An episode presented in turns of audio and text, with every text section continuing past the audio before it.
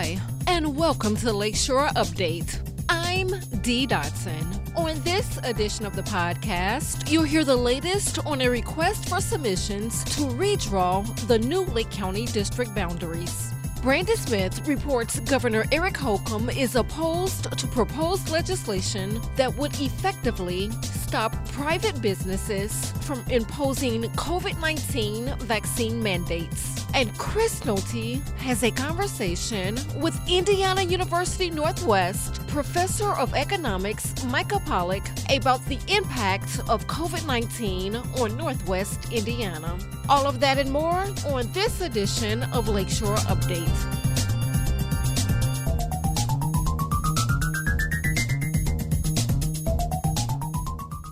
Anyone interested in submitting a map for Lake County's new council and commissioner districts has until Monday to do it. Proposed maps are due to the Indiana Election Division by 11 a.m. Central Time on November 29th.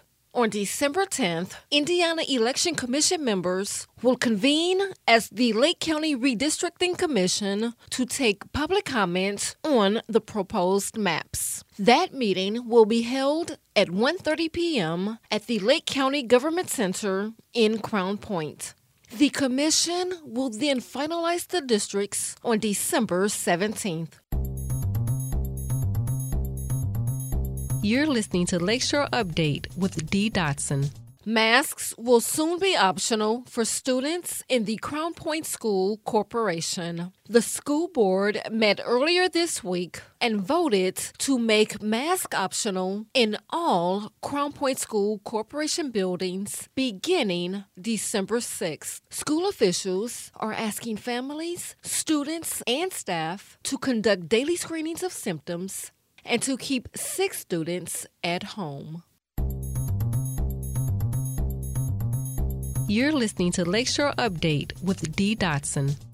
A Northwest Indiana mass transit organizations received a GTS award this year from the Hoosier Environmental Council. Gary Public Transportation Corporation received the Environmental Justice Advocate of the Year award for having improved existing bus service while expanding service and for working with food scarcity organizations to study shopping accessibility and scheduling transit adjacent farmers markets. GPTC Discounted Bus Passes is creating bike share programs with downtown developers and are working to improve landscaping to reduce the heat island effect all aimed at advancing equity. The GTS Award was made virtually at last weekend's Greening the State House conference. You're listening to Lakeshore Update with Dee Dotson. A Porter County farm sold at auction this month for a whopping $17,306 per square acre, nearly double the average price for top quality farmland in the state. The buyers are two farmers in neighboring LaPorte County with plans to use the ground for expanding their operations.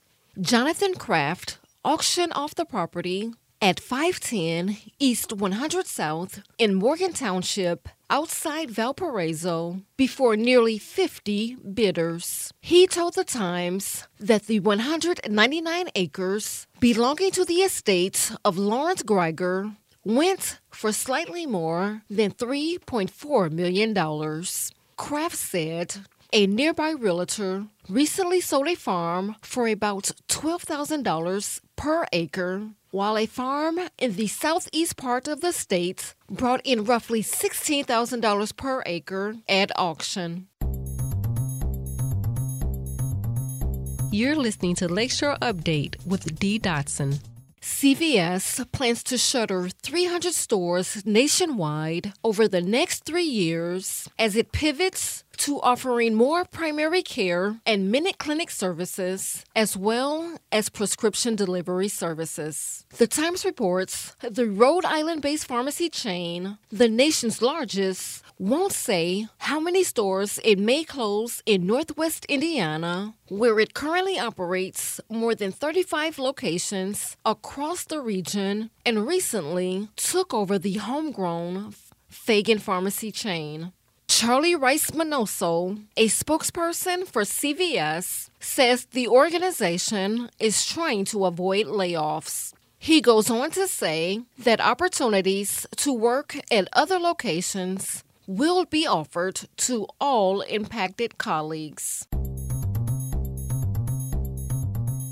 You're listening to Lakeshore Update with Dee Dotson.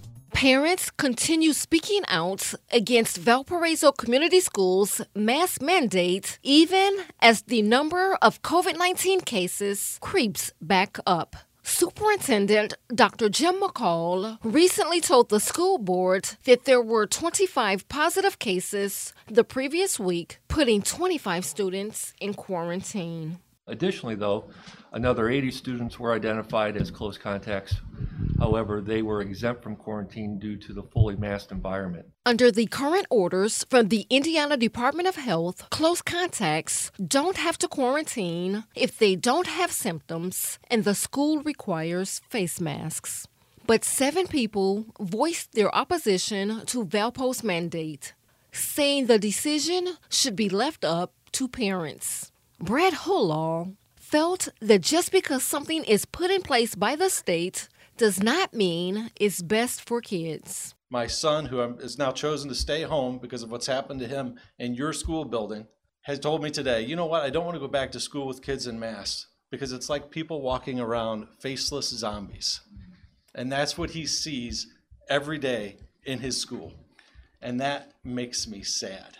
Others argued that the mask mandate doesn't accommodate students with special needs. Board member Dr. Rob Berend agreed that the state's decision to condition quarantining on mask wearing solely in the classroom did not make much sense to him. But he said he didn't want the school corporation to break the law even if others appear to be doing it. Even if others appear to be doing it. Meanwhile, a Valparaiso High School senior thanked board members for the mask mandate, saying they've done a great job of protecting the students. You're listening to Lakeshore Update with Dee Dotson. Football and soccer fans at Valparaiso High School will walk among the legends with the opening of the new Legacy Walk. So far, 318 personalized bricks have been placed on the Legacy Walk, with more to come in future years. Superintendent Jim McCall proposed the fundraiser to the Valparaiso Schools Foundation, which agreed to support it. Foundation Executive Director Molly Phelps said the fundraiser supports student scholarships, classroom grants, and student athletic teams and clubs. Phelps told The Times that as a result of support for the Legacy Walk bricks, $75,000 in scholarships and $50,000 in teacher grants have been awarded this school year alone. You're listening to Lakeshore Update with Dee Dotson. The Indiana Department of Health has announced COVID 19 boosters are available for all Hoosiers 18 and older, regardless of occupation, age, or underlying health conditions. Indiana Public Broadcasting's Lauren Chapman reports the announcement follows recommendations from the Centers of Disease Control and Prevention late last Friday. Any fully vaccinated Hoosiers 18 and older can go to ourshot.in.gov to receive a booster shot as long as they are 6 months from their last dose of Pfizer or Moderna. Those who received the Johnson & Johnson vaccine are eligible for a booster shot 2 months after their initial dose according to the CDC's recommendations. The CDC's earlier guidance says you can choose Pfizer, Moderna, or Johnson & Johnson as your booster dose no matter what vaccine you originally received. More than 650,000 Hoosiers have already received booster shots. For Indiana Public Broadcasting, I'm Lauren Chapman. You're listening to Lakeshore Update with Dee Dotson. Governor Eric Holcomb Monday would not throw his support behind proposed legislation that would effectively stop private businesses from imposing COVID 19 vaccine mandates. Indiana Public Broadcasting's Brandon Smith reports Holcomb says he wants to talk with legislators about the issue. The proposed legislation would force employers to accept their employees' medical or religious exemptions to getting the vaccine while allowing them to include a weekly COVID testing requirement.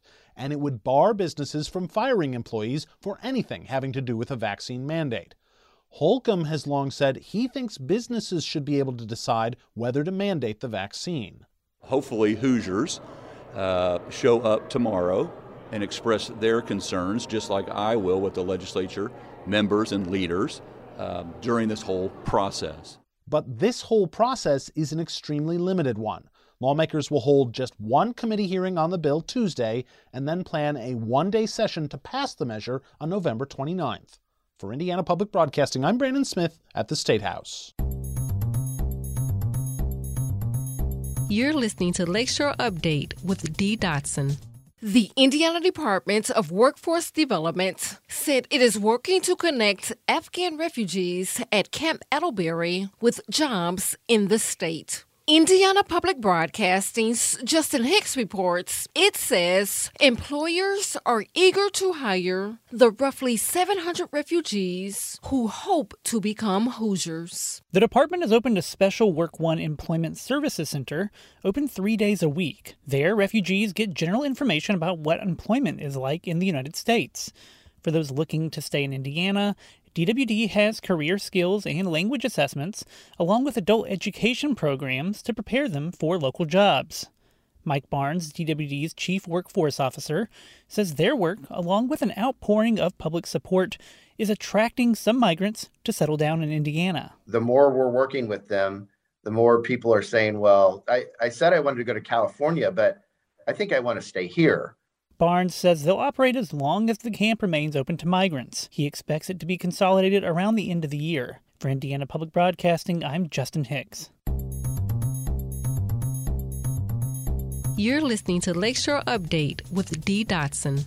A recent report found that while the tech industry is growing in Indiana, a vast majority of young businesses have fewer than 20 employees. Indiana Public Broadcasting's Samantha Horton reports the Indiana Technology and Innovation Association wants to push state lawmakers in the upcoming session to help grow small employers into larger ones. Venture capital activity in the state declined in the most recent Indiana Chamber of Commerce 2021 report card, moving the state from 30th to 36th in the country. In 2017, the state legislature passed $250 million through the Next Level Fund to invest in businesses and venture funds. Mike Langellier is the CEO of TechPoint, a nonprofit growth accelerator based in Indianapolis. He says while the industry has seen growth, there's still a lot of potential waiting to be untapped we're trending in the right direction of companies that have started and since 2010 and still exist. You know we're seeing growth there but at the top end those companies are not translating into large employers at the rate that we want them to. One of the organization's priorities is to accelerate the deployment of the next level fund dollars and create new venture capital funds for indiana based companies. For Indiana Public Broadcasting, I'm Samantha Horton. TechPoint is part of the Central Indiana Corporate Partnership. CICP also provides support for Indiana Public Broadcasting. You're listening to Lakeshore Update with Dee Dotson. Here's regionally speaking host Chris Nolte with a conversation with Indiana University Northwest Professor of Economics Micah Pollak. Indiana University Northwest Associate Professor of Economics Micah Pollak is one of our frequent contributors to the program, and uh, we're checking in today to find out the latest that he's had put out there online and, and with others uh, about the not only the uh, the COVID nineteen pandemic, but about the state of the economy here in Northwest Indiana. And Micah, thanks for joining us on the program. Thanks for having me, Chris. Well, let's first take a look at uh, where we stand right now, at least here in Northwest Indiana, and maybe the rest of the state involving the, the coronavirus pandemic. I know that we're seeing a, another surge in cases, uh, particularly in some counties around Northwest Indiana. Uh, where do we stand right now around that, as well as the state? Yeah, so we've we've definitely entered into another wave of uh, COVID nineteen, if, if you will. Uh, sometime around the middle of October, things bottomed out, and then cases started to rise again. Um, this is actually the the wave that is kind of beginning at the highest case level we've ever had mm. so far. So, you know, even though we've got vaccinations taking place and a lot of people are, are much more protected than they would have been a year ago, this start of this wave is at the highest level we've ever began a wave at. Um, and it's been increasing at pretty much the highest rate we've seen uh, as well. So, so that's not such great news going into the holiday season for mm-hmm. sure. Now, I guess we have the Delta variant once again to blame for that. It's a very tricky, very stubborn virus, and I know that's the problem we're running into now. Uh, how do things stand uh, as far as uh, trying to find ways? And I know that there's a, a move afoot on Capitol Hill to create a, a COVID origin commission some of the uh, U.S. senators uh, have been talking about that. They want to get uh, a commission set up to be able to look further, maybe more so than what has been done so far, into the uh, origins of the virus and the impact it's had not only uh, around the United States but around the country.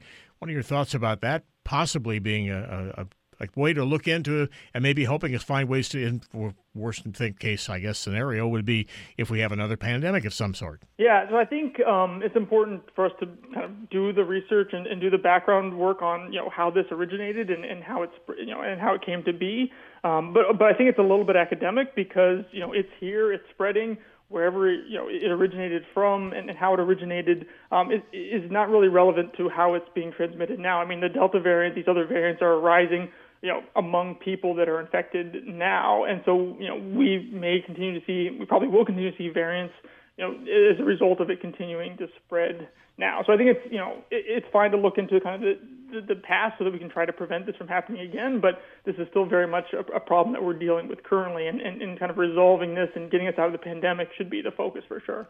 Now, certainly has the pandemic uh, continued to cause problems uh, not only for people uh, who are, are trying to stay well so they can work, but look for jobs, and not only them, but also employers who have been affected very seriously by the pandemic, looking for people to come to work for them. And we're looking in particular in here in Northwest Indiana. Yeah, so we're in a very tight labor market. Um, it's kind of indirectly caused by the pandemic. Um, with all the changes to how you know, workers work and the types of jobs that have been available in the last uh, two years or so, it, it's kind of fundamentally altered um, the entire labor market nationally and, and here in Northwest Indiana. So we're, we're back to roughly the same unemployment rate today that we had before the pandemic in Northwest Indiana, about 4.95 percent uh, unemployment rate. But the big difference is our labor force is a lot smaller. We have about 5% fewer people working and looking for jobs in Northwest Indiana today than we did before the pandemic. And a big part of that is that people decided that, you know, they didn't really necessarily want to work anymore, being, you know, forced to stay home and, and take care of their kids and, and deal with, uh, you know, sick kids and sick relatives. Uh, a lot of people realize, you know, childcare costs are, are more than maybe I was making for my job. And so we have a large number of people that simply are choosing not to enter the labor force again, not to come back. And then on top of that, uh, we have a lot fewer Americans working multiple jobs. And this is, I think, where you really see, uh, you know, some of the retail industry, the fast food industry getting hit. Uh, you know, before the pandemic, you would have a lot of people that would, you know, take on a second or a third job, maybe you know a part-time job at fast food um, to kind of make ends meet, and um, that's not happening anymore. So not only do we have fewer workers, but those workers are working fewer jobs, and so it's become a very tight labor market, and we see uh, wages going up, not just for you know lower income jobs, but actually across the board, you start to see kind of higher income jobs, you know, jobs with remote options. Um, those kinds of jobs are also experiencing kind of a crunch right now. Are we seeing uh, in this case also people uh, who are maybe close to retirement, and some people who maybe actually have actually retired from uh, their jobs, deciding that they need to get back into the workforce because of the the pandemic and, and the fact that their income isn't quite as robust as it has been, as well as those people who are just reassessing what they should be doing with their lives. Yeah, I mean, the, the, the pandemic was really kind of a wake up call to, to take a break and to stop and think about where you're going. You know, are you happy with your job? Are you happy with the career options it provides? Um, you know, do you feel comfortable with that? And, and if you don't, um, you know, maybe the labor force, maybe switch to something else. We saw a real rise in you know what's called the gig economy, delivering groceries and and that kind of stuff. You know, uh, you know, driving people around for Uber, things like that. And you know, with those types of jobs, you often have a lot more control over when you work, how much you work. Um, the safety when you work, and those types of things that you know, maybe previously was something you do on the side, maybe blossom into a full time job, and you, you don't really want to go back to your kind of traditional full time job. You mentioned about the fact that uh, we have the, the situation where workers are reassessing their lives here and they're not uh, taking on extra jobs because of the pandemic. How about the employers here in Northwest Indiana? How do they stand these days? And because they're the ones having the most problem, and especially in some sectors of the economy, trying to find those workers. Yeah, and I think yeah they definitely are struggling, and you've seen probably signs of you know relatively high wages, you know higher wages than traditionally be offered in say fast food or retail, and, and even with that they're having trouble attracting workers. And uh, unfortunately, it's a, it's kind of a, a new reality that they're going to have to ad- adapt to with a tight labor market. I'm, I mean, we just don't have as many workers. We don't have as many people willing to work. We don't have as many people willing to work as many jobs. And so you're going to have to find ways to either, you know, be the one that gets the worker, uh, and that doesn't necessarily mean providing higher wages. It could mean, you know, greater flexibility in when they work or how long they work or the type of environment. Um, you know, nobody wants to work in an environment where you're getting yelled at by the customer. So what steps can you take to make that work environment, you know, less toxic? Uh, you know, things like that have to change. And then others, you know, are just going to have to figure out how to get by with fewer workers because, like I said, there simply aren't as many people looking for work and, and wanting to work as there were before. And I, I frankly don't see that changing too much in the near future. Do we find uh, that with this fact that the employers are having more difficulties than maybe before, aside from uh, the pandemic, trying to find the, the workers to fill the jobs that they happen to have, is that going to make it difficult for them to be able to uh, plan for the future? In particular, trying to expand their businesses. Uh, we see a lot more businesses uh, wanting to come into Northwest Indiana. In fact, uh, just recently, we've gotten word uh, in uh, sections of the county, in Lake County, we should say, uh, where we have a couple companies that are interested in creating new businesses, laundry services businesses that are related to either to the healthcare industry or, or just industrial laundry purposes. So we see some interesting situations that are coming here. The businesses do want to locate in Northwest Indiana and even in Lake County in particular. Yeah, I think that businesses that um, you know want to hire workers and keep them on, they want to provide a good work environment, they want to provide good retirement benefits, good health care, uh, and make it a career, are not going to have trouble finding workers because those are the kinds of jobs that people are looking to switch to. Um, you know, if, if it's a type of job that has high turnover, that people just kind of work short term to kind of make ends meet. Um, you know, those are the jobs I think are going to be uh, difficult to fill. So I, I think it, it, it's kind of shifting employers to think more about how do I attract workers and, and, and keep them on for a longer period of time and maybe make it into a career for them and, and give them, you know, the opportunity to, to grow and to, you know, move up in the ranks. And, and I think that's a healthy thing because you know, it, it's not good for the workers. It's not good for the firms when we have really high turnover rates. Um, you know, I think it would be nice if we move back towards kind of longer term career options in, in some of these industries. Are we finding as well that we have uh, businesses that are interested in expanding or coming into uh, Lake County in particular and, and, some of the surrounding counties as well? But we're also uh, finding uh, new opportunities out there that are finally developing, and, and some of them I'm sure will develop more now that the uh, the, the, federal infrastructure bill has become law. I'm thinking in particular like uh, those in expanding areas like like broadband internet and in, in renewable energy. Yeah, I think we're seeing a big shift kind of nationally in terms of how our economy operates. Much more interest in interest in you know green technology, uh, stuff like that. Uh, the internet is playing even more of an important role than it did already because of all of the remote work and, and the working from home. And, and this is something that, that, that kind of nas- nationally and even you know globally is shifting. And I, I think Indiana's in a pretty good position uh, to take advantage of that with you know the infrastructure we have and you know the connectivity and, and the labor force and, and being close to Chicago. I mean, you know, it's very possible that we could attract you know jobs from Chicago that you could work here in Northwest Indiana and you know do some of the work remotely. And if you need to go in, you know, it's close enough that that, that might be possible. Um, so I think we're in a pretty good position um, but again, this is something that everyone is struggling with everywhere in the United States. Do you think it might be the double benefit uh, from the expansion on the South Shore line, besides uh, having uh, the additional uh, construction workers come in to actually do the work to put in the new tracks, uh, the north and south tracks running from Hammond down into Dyer, and the expansion of the line, the double tracking we're talking about uh, between Gary and, and Michigan City, and maybe even further to the east as well? And then you're talking about all of these transit oriented developments, these companies that want to create businesses and take advantage advantage of these people who will get to live along the line uh, rather than have to commute to Chicago. Yeah, absolutely. When you talk to people that are maybe just graduating college here in Northwest Indiana, almost all of them used to say, "Well, I just want to get out of Northwest Indiana. I want to move to Chicago. I want to, you know, go someplace where there's more jobs and there's an environment where I want to live." And we're slowly seeing that shift. And our population drain is, is slowing, so we don't have as many young people moving away. We have many more staying here than ever did before. Um, and, and that's ultimately a good thing for our local economy. We want to be a place where people want to live and raise their family and, and make a life, not a place where they just get out of it and use it as a stepping stone to move on. So I guess Northwest Indiana does still have uh, quite a future with expansion of businesses and industry in the region, even though we're still dealing with the pandemic. Oh, absolutely, and and everyone is dealing with a pandemic everywhere. So so that doesn't you know it's not, not unique to our location either.